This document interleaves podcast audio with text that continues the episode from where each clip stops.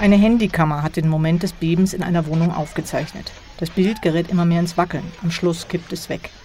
Das Erdbeben mit der Stärke 7,2 hat vor allem die südliche Halbinsel von Haiti getroffen.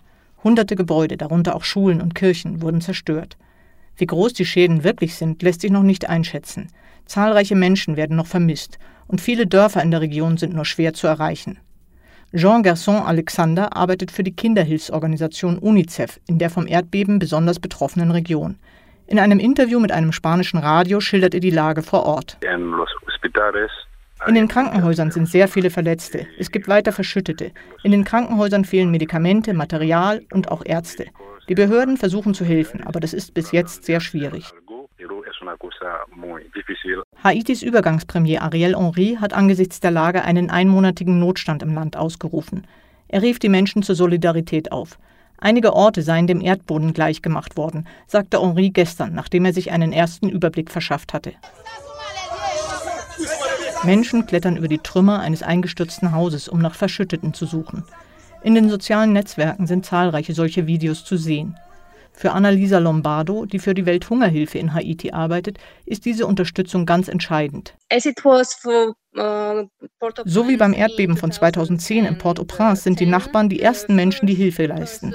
Sie graben wirklich mit ihren Händen in den Trümmern unter den eingestürzten Häusern und versuchen, Leben zu retten. Die Ersthelfer sind die Haitianer selbst, Angehörige und Nachbarn.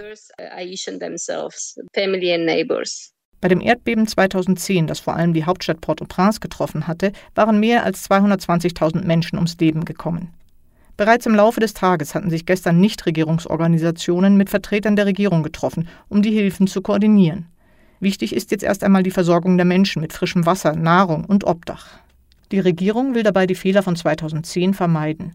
Die Menschen, die nicht mehr zurück in ihre Häuser können, sollen nicht in Sammellagern untergebracht werden, sondern möglichst nah an ihrem Wohnort oder bei Familienangehörigen. Haiti steckt seit Jahren in einer politischen Krise. Diese hatte sich in dem armen Karibikstaat noch verschärft, als Anfang Juli Präsident Jovenel Moïse ermordet worden war. Die politisch und wirtschaftlich schwierige Situation erschwert die Hilfe für die Erdbebenopfer, erklärt Annalisa Lombardo. Ich denke, mehr als die schwachen Institutionen sind es die schlechte Infrastruktur und der Mangel an Ressourcen, der sich wirklich auf die Fähigkeit des Landes auswirkt, auf die Situation zu reagieren. Die Menschen brauchen schnelle Hilfe. Bereits am Montag oder Dienstag dürfte der Tropensturm Grace Haiti erreichen, was die Situation noch einmal verschlechtern könnte.